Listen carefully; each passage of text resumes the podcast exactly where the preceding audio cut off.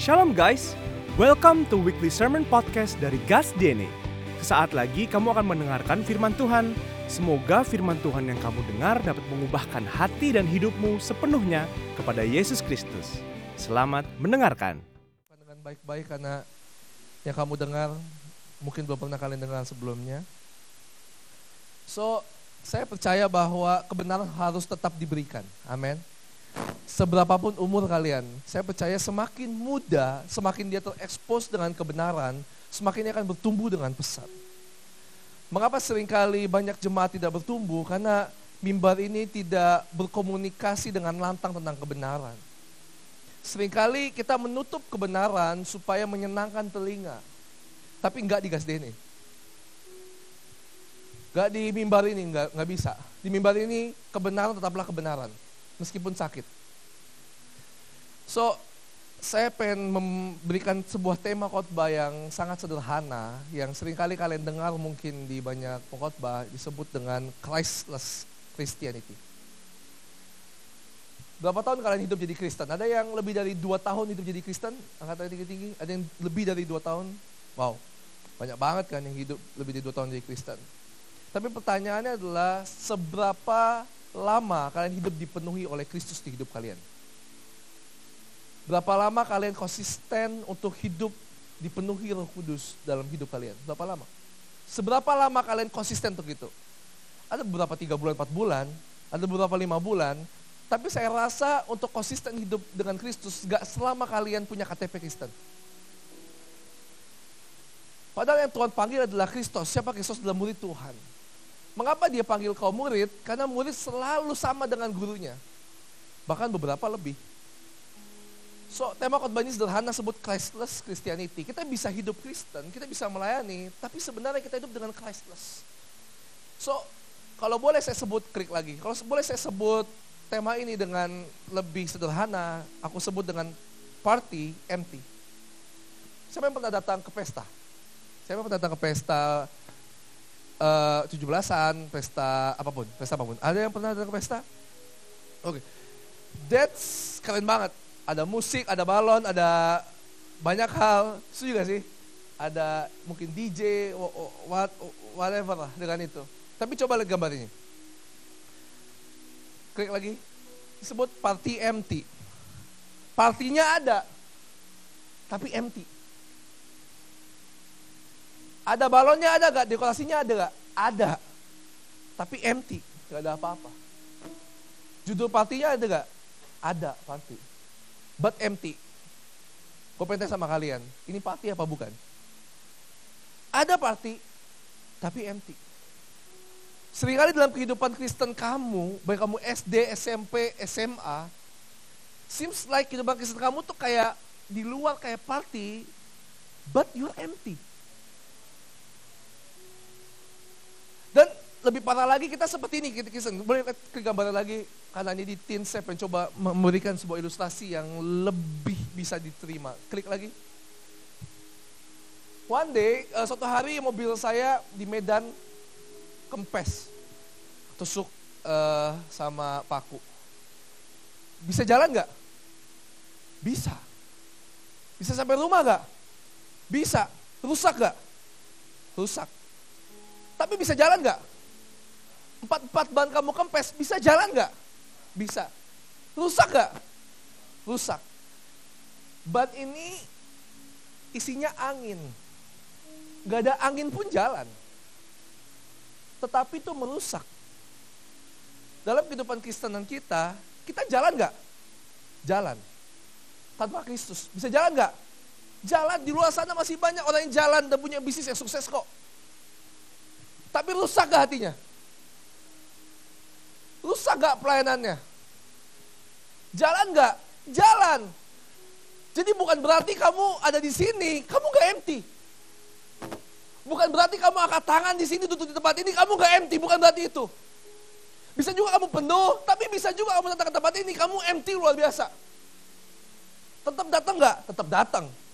Tetap on time datang gak? Tetap on time. Pelayanan tetap gak? Pelayanan, tapi empty. Apa ciri-cirinya? Kalau jalan mobilnya bunyi dia. Krak, krak. Ada tandanya. Bisa jalan tapi kosong. Butuh usaha lebih gak? Butuh usaha lebih. Malah kadang kita mesti masukin gigi lebih keras supaya mobil ini bisa jalan. Kenapa? Karena empty. Lambat laun peleknya rusak, sobeknya rusak, sampai kena mesin. Sampai akhirnya semuanya rusak, baru kita nggak bisa jalan lagi. Dan sering kali kita ketemu sama Tuhan, kita tunggu sampai rusak habis, baru kita kembali kepada Tuhan. Itu masalahnya kita. Kita nggak pernah sadar kalau lubang kecil angin itu kita nggak pernah sadar. Kita sadar kalau itu udah kempes. Setuju gak sih? Kita nggak sadar kita bohong itu dosa, sampai akhirnya bohong itu mengakibatkan buat kita.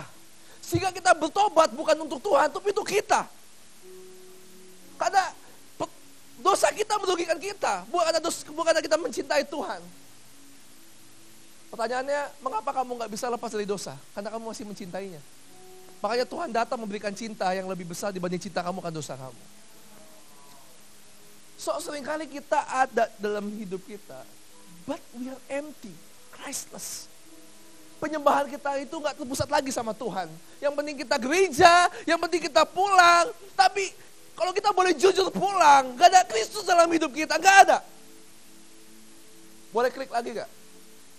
Malah lebih parah kayak gini. Oh, This is delicious.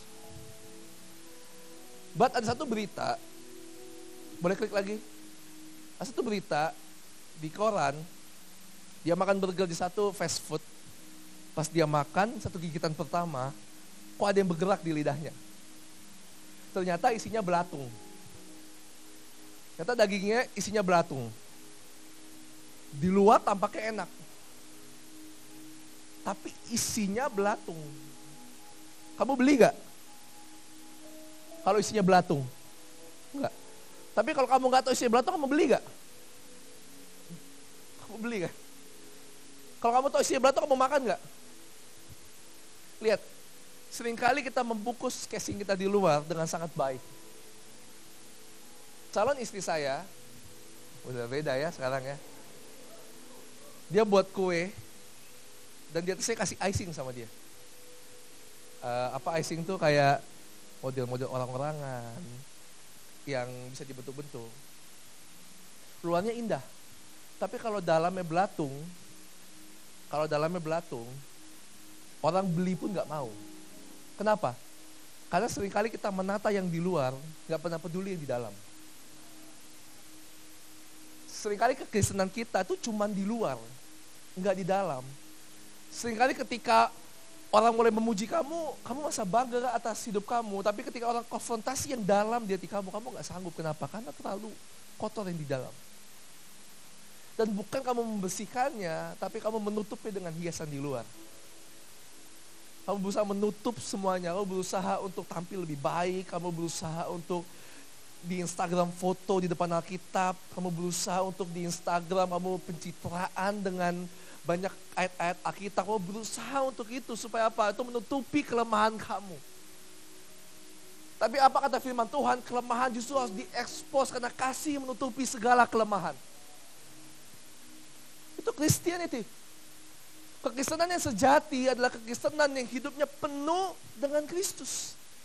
Pertanyaannya adalah, kamu bergereja di tempat ini, apakah kamu Kristen yang penuh dengan Kristus? Itu pertanyaan dasar.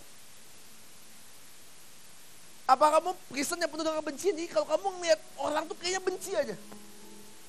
Something wrong with you. So hari ini saya pengen ngajarin kalian satu pelajaran firman Tuhan dari satu orang namanya Isa. Siapa yang dapat sesuatu? Angkat tinggi-tinggi. Siapa yang mulai mengerti hati emptiness? So dipastikan pulang di tempat ini kita penuh. Katakan penuh. Yes. Kejadian 26. Kejadian 26 ayat 1 sampai 34, saya percaya kamu nggak mau baca semuanya. Kejadian 26 ayat 1 sampai 34. So, yang satu pria, yang dua wanita, begitu juga selanjutnya. Kita loncat-loncat ya. Kejadian 26, bertobatlah bagi kalian yang nggak menemukan kejadian. Kalian masih SGT 1. Kejadian 26 ayat eh, pertama uh, perempuan, berikutnya laki-laki dan selanjutnya. 3 2 1. Maka ini sebab itu raja lalu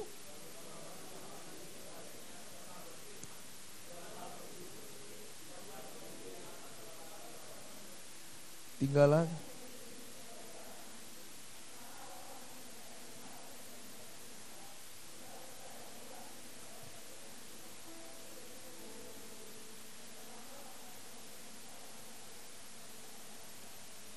empat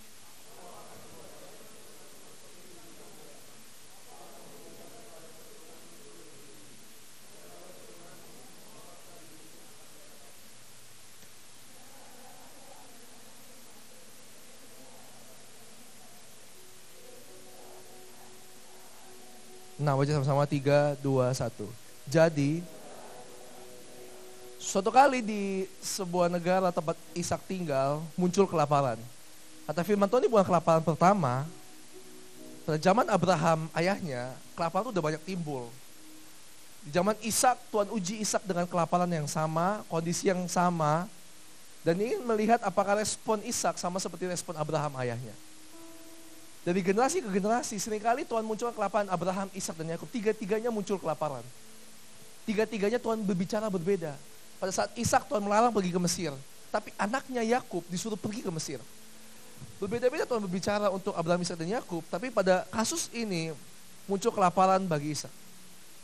Dan ketika Ishak di negaranya muncul kelaparan, lalu Tuhan suruh dia pergi ke mana?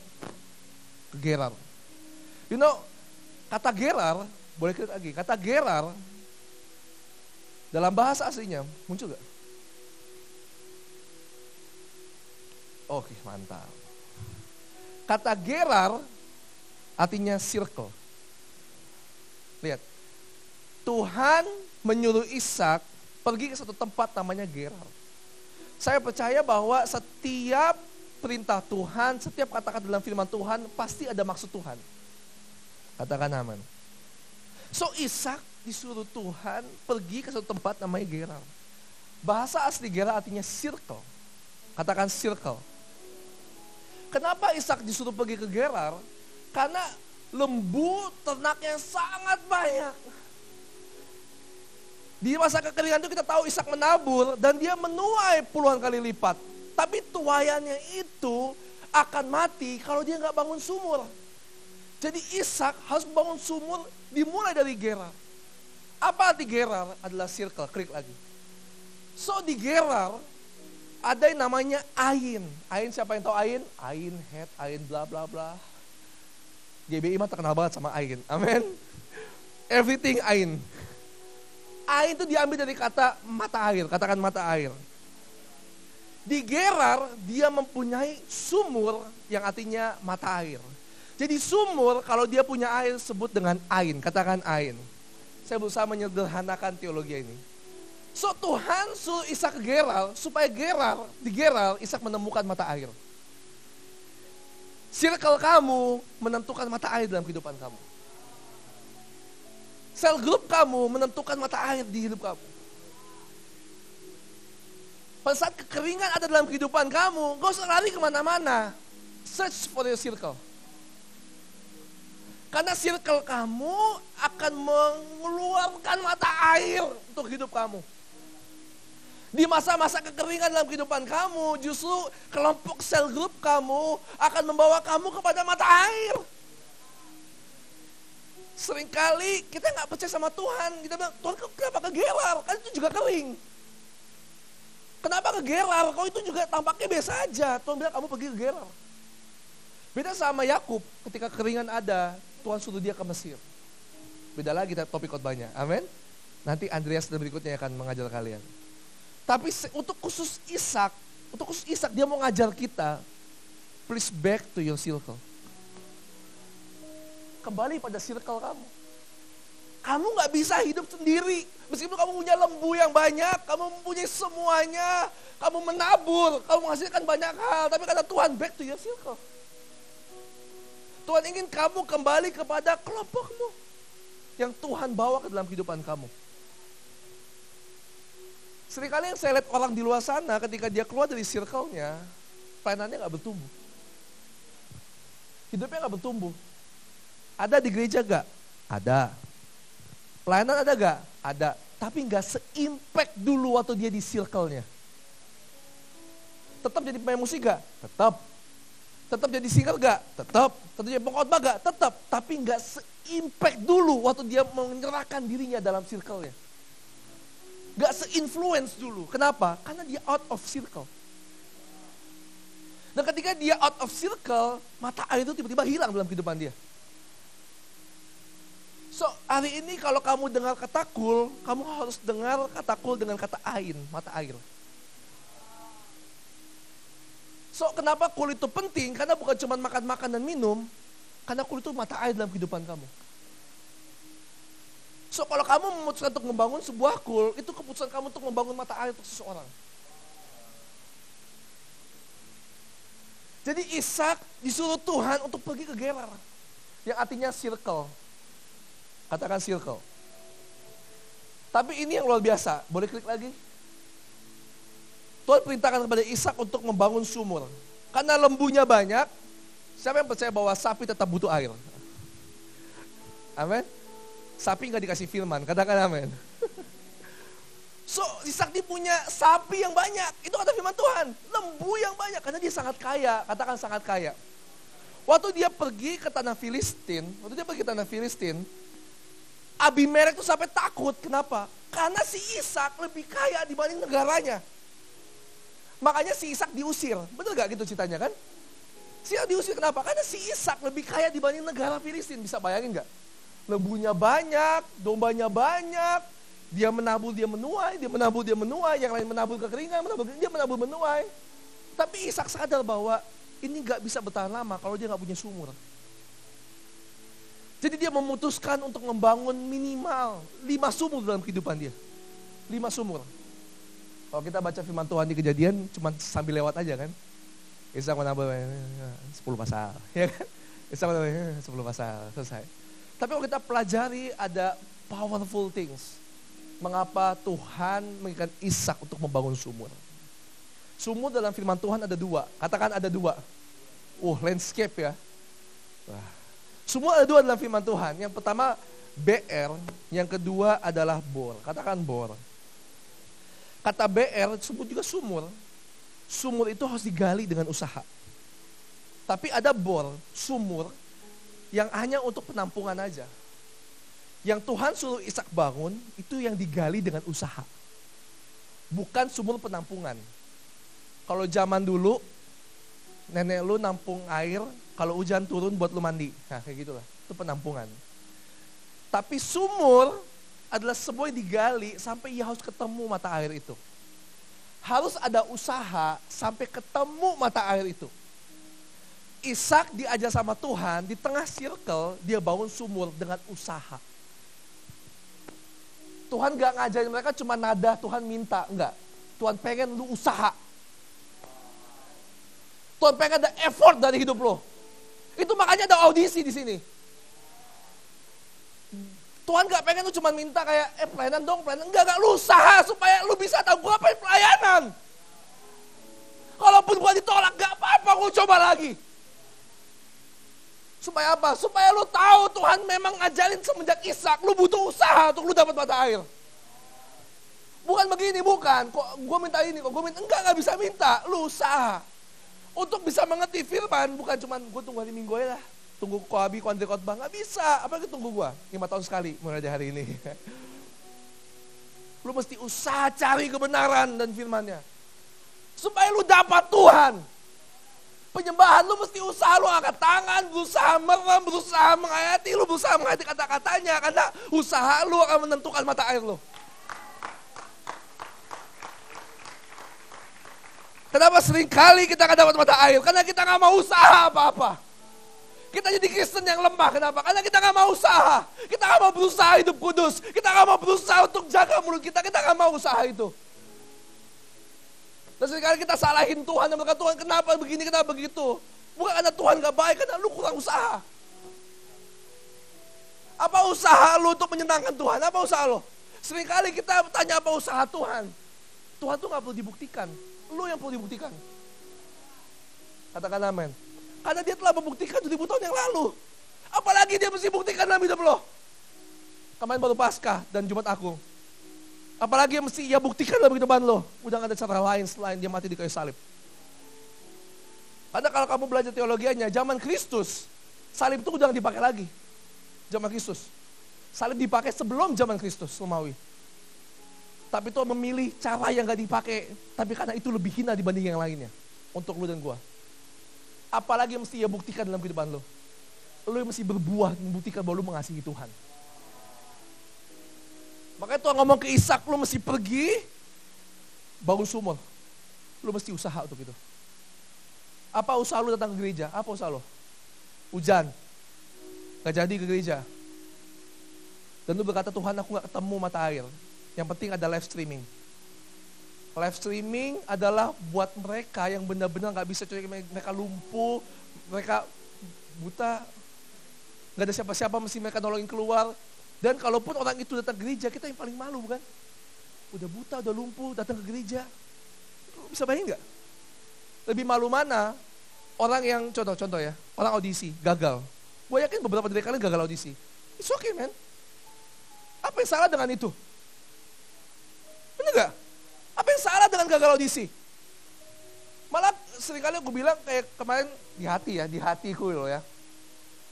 Kalau adikku yang gagal dancer nggak apa-apa. Ya kan? Biar dia menemukan mata air dalam kehidupan dia. Nangis ya gak? Nangis ya. Sedih gak? Sedih. Tapi jiwanya kalau dia mencintai Tuhan, dia bakal coba lagi. Coba lagi. Apa yang salah dengan gagal audisi? Gak ada yang salah. Yang salah kamu berhenti untuk mencoba kembali. Katakan amin. So Tuhan ngajar Ishak untuk kamu gali sumur itu. Wah. Karena apa pun yang kamu punya sekarang, kalau kamu nggak punya mata air, semuanya akan habis. Pelayanan apa pun yang kamu punya saat ini, kalau kamu nggak punya circle, nggak punya sumur itu, nggak ada apa-apanya.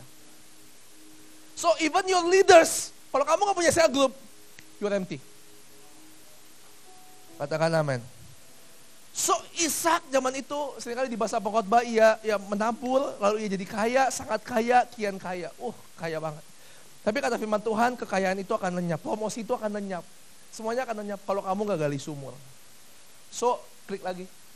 Sumur yang digali Ishak, kita baca sama-sama yuk. Di ayat 16. Ayat 16. Nah, ini mesti baca sampai ayat 25. 16 pria, 16 pria, berikutnya wanita, lalu lanjut lagi. 16, 3, 2, 1. Lalu kata Abimelek,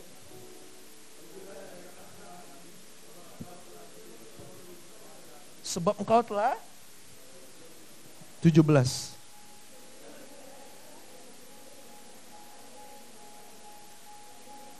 Abimelek mengusir siapa? Ishak. Kenapa? Karena Ishak lebih apa?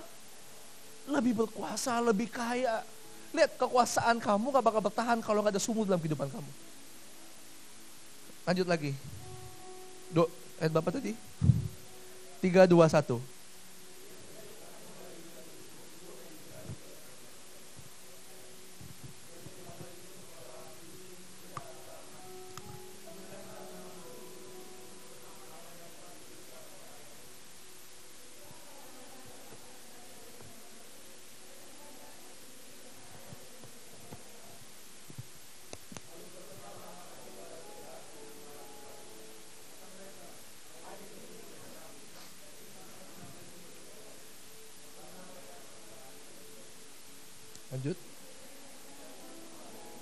Mereka bertengkar juga tentang itu. Maka Sitna.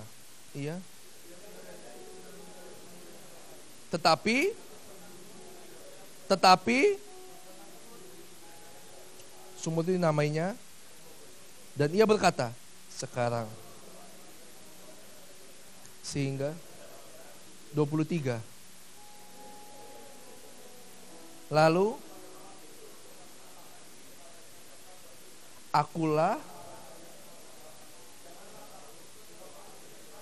aku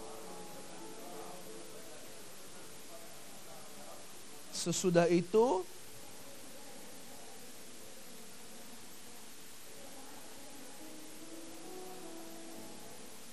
Kita loncat ke ayat 30 32 3 2 1. Pada hari itu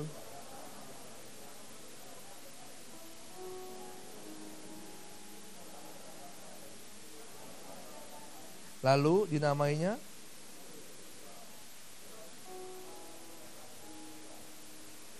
Yang digali oleh Ishak ada empat. Yang jadi kebutuhan Ishak satu. Nanti kita bahas yang terakhir. Ada empat semua yang digali. Esek, Sitna, Rehobot, dan Sheba. Katakan Sheba. Semua yang digali oleh Ishak yang pertama sebut dengan Esek. Katakan Esek. Kurang, kurang, kurang kompak ya. Katakan Esek. Kalau seandainya kita pelajari firman Tuhan, esek itu berarti pertikaian permusuhan. Artinya, pertikaian permusuhan. Dalam bahasa aslinya artinya permusuhan. Katakan permusuhan. Ngomong kanan kiri permusuhan. Yang digali sama dia adalah galian yang sebelum-sebelumnya. Artinya permusuhan. Katakan permusuhan. Seringkali musuh dalam kehidupan kita bukanlah orang lain. Tetapi diri kita sendiri. Digali sama Ishak, dibuang sama Ishak, lalu bertikai. Setelah bertikai dia tinggalkan sumur itu. Katakan tinggalkan. Setelah digali, dia kasih semuanya masa lalunya. Dia kasih dulu pemusuhan dirinya dengan Tuhan, pemusuhan dirinya dengan diri sendiri, dia tinggalkan. Yang berikutnya, yang digali oleh Ishak berikutnya. Oh, oh, oh, oh, wow, wow, wow. Oh, ya udah nggak apa-apa. Berarti saya yang salah edit, nggak apa-apa. Klik. Adalah sitna. Sitna dalam bahasa aslinya originnya adalah iblis. Katakan iblis. Digali sama dia, di situ ada pertikaian. Dua sumur ini, Esek dan Sitna, ditinggalkan oleh Isa. Lihat. Sumur yang mengandung mata air yang salah ditinggalkan sama Isa. Karena sebagus apa pun sapi kerbau yang kau punya, kalau mata air jelek, tetap akan mati semua yang kau punya. So sumur ini dua, ditinggalkan. Kalau kamu gak bisa meninggalkan mata air yang salah, kamu gak bakal menemukan mata air sejati. Jadi daripada kau mencari dulu mata air yang sejati, tinggalkan dulu mata air yang salah dalam kehidupan kamu. Kamu tahu uh, di Sentry, di Sentry tahu? Gak tahu ya. Udah udah udah udah nggak ada sih di sekarang ya. Di Sentry, di Sentry itu bakteri. Jadi zaman dahulu di Inggris kalau nggak salah ya, saya lupa. Orang itu buang air besar itu di ember di ember. Apa yang dilakukan setelah dia buang air besar? Dia buang keluar jendela. Jadi banyak roket-roket nuklir-nuklir dari jendela. Dia keluar dari jendela. Kalau kita sial, kalau kita sial, kita kena EE itu. Zaman dulu lumrah. Coba zaman sekarang. Lu lempar di jendela. Gue yakin lu gak boleh pulang sama orang tua. Gak ada flash zaman dahulu. Ditampung di ember, dibuang jendela. Singkat cerita, si EE itu masuk ke dalam selokan. Dan setiap selokan itu mengalir ke muara yang sama, ke sumur yang sama. Di sumur itu semua warga Inggris mengambil minumannya untuk kasih makan ke bayinya. Habis mamanya buang hajat, anaknya dikasih minum. Sehingga wabah di sentri ini menyebar sampai seluruh kota Inggris. Kenapa? Karena mata air satu aja bisa menyebabkan wabah ke semua orang yang meminumnya. Untuk bisa mengobati disentrinya, bukan ngasih obat disentrinya, tapi menutup mata airnya. Itu kan. Semua peneliti mencoba ini kenapa ya? Suatu kali ada seorang anak muda, seorang dokter, datang dan dia melihat kok semua orang Inggris mengambil air di situ. Dia cek airnya. Ketika dicek air ternyata penuh dengan bakteri disentri. Ditutup mata air itu, nggak nyampe seminggu. Semua orang yang tadi ya sakit bisa disembuhkan. Kenapa? Karena mata airnya beda. So, untuk kamu bisa menilai mata air yang sejati, kamu harus meninggalkan mata air yang lama. Karena mata airmu menentukan kehidupanmu. Ishak di dua mata air ini, Sitna dan Esek, dia bertengkar. Dia tinggalkan mata air itu, dia gali dua mata air. Satu mata air ini disebut dengan Rehobot. Katakan Rehobot. Rehobot artinya open space. Katakan open space. Enlargement. Sebuah kapasitas yang dilebarkan. Setelah kamu meninggalkan dosamu, dia menggali sumur disebut dengan Rehobot yang artinya open. Terlebar, buka. Kapasitas hatimu dibuka. Dan ketika Rehobot itu digali, nah ini dia, luar biasa. Kita baca 22. 3, 2, 1. Ya pindah. Tetapi mereka sumur itu dan ia berkata sehingga lihat ketika sumur digali Rehobot baru sumur Rehobot digali mulailah di situ Ishak berkata mulai dari saat ini kita bisa beranak cucu mulai dari saat ini generasi yang baru mulai timbul kamu gak bisa melahirkan generasi yang baru kalau kamu gak sampai ke titik Rehobot ini sampai kapasitas hati kamu mesti diperlebar untuk Tuhan Sampai kamu berbuah banyak, itu kata firman Tuhan. Sampai kamu subur hati kamu, apa yang ditanam benih ke dalam firman hati kamu selalu bertumbuh. Itu Rehobot. Semua firman yang ditabur dalam hati kamu gak mati pulang, kamu lakukan, kamu jalani buah dalam kehidupan kamu. Kenapa? Karena kamu sampai ke titik Rehobot. Dan ketika kamu sampai titik Rehobot, apa yang kamu lahirkan jadi generasi berikutnya. Jadi impact dari generasi ke generasi dimulai ketika kamu mulai berhenti akan dosa di depan kamu. Mulai kamu gali rehobot dalam kehidupan kamu. Dan ini yang yang awesome. Kita baca 24. 3, 2, 1. Lalu. Akulah.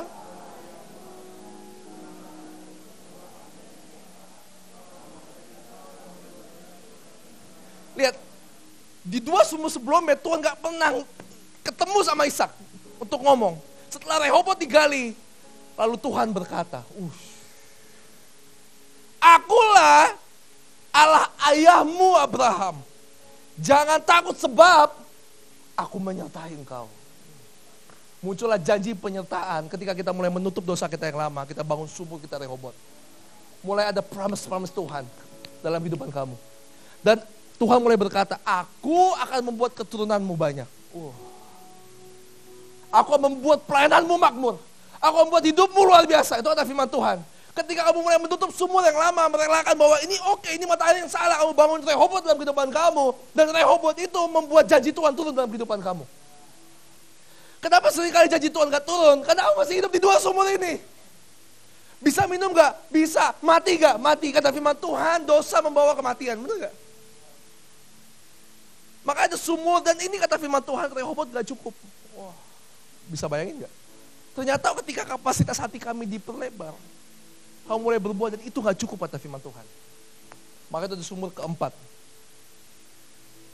Apa namanya? Boleh ke Sheba, katakan Sheba. Sheba artinya fullness, kepenuhan. Wah, gak cukup hanya pertobatan, dia pengen kamu penuh dengan Tuhan. Oh, karena kalau kamu gak penuh, setengahnya diisi sama yang lain.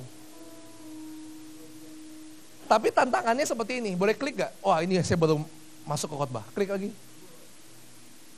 Oh emang lebar gini ya? Eh gak apa-apa sih, kebaca gak? Lihat, apa yang akan terjadi dalam Tuhan? Saya pengen kalian sungguh-sungguh dengan ini, kan saya pengen membuka tabir kebenaran. Dunia bilang apa yang akan terjadi dalam hidup kita dikutuk, kita tahu ini salah semua. Amin. Kita tahu bahwa kita di kekristenan diajarin sama ini mungkin, mungkin kamu diajarin karena kita diberkati. Tuhan ingin kita membawa aura negatif. Kekristenan bilang bawa aura positif. Tuhan ingin kita mati dalam keadaan keadaan miskin, ini keadaan berkelimpahan. Tuhan ingin kita mencari mencari materi dalam kekristenan yang kamu pelajari mungkin sama ini mencari hidup baik. Tuhan ingin kita memakai mulut kita untuk menggosip berkata baik. Ini semua semua kita tahu. Amin. Kasih Tuhan tidak mengasihi kita, di kekristenan mungkin yang sama ini kamu pelajari adalah Tuhan mengasihi kita. Tuhan ingin kita menjadi jahat. Di dunia bilang. Tapi kekristenan bilang menjadi baik. Tapi saya mau ajarin kalian kebenaran firman Tuhan. Klik lagi. Lihat. Apa yang Alkitabiah katakan. Apa yang jadi dalam kehidupan Tuhan? Dikutuk, diberkati, tapi Tuhan ajarkan. Kamu harus menderita bagi Tuhan. Bukan cuma diberkati. Kamu harus menderita bagi Tuhan. Tuhan ingin kita membawa orang negatif, kesenangan membawa orang positif, tapi lihat, membawa kemuliaan yang Tuhan pengen. Kalau kamu baca firman Tuhan, kamu gak cukup sampai membawa positif. Bring glory. Dan apa yang diajarkan lagi sama kita, keadaan miskin kita mati, keadaan berkelimpahan, kita mati dalam keadaan memenuhi panggilan Tuhan. Itu yang Tuhan ajarin. Kita mati bukan dalam keadaan miskin. Bukan dalam keadaan yang hanya sekedar berkelimpahan. Kita mati memenuhi panggilan Tuhan dalam kehidupan kita. Itu yang Tuhan ajarkan, itu baru fullness dalam kehidupan kita. Tuhan ingin kita mencari apa? Mencari materi, mencari hidup baik, mencari kebenaran dan kerajaan. Itu yang Tuhan ajarkan sama kita. Itu Tuhan ajarkan. Semua ayatnya ada. Dalam bahasa asli juga sama, mencari kebenaran dan kerajaan, maka semua kata firman Tuhan ditambahkan kepada kita.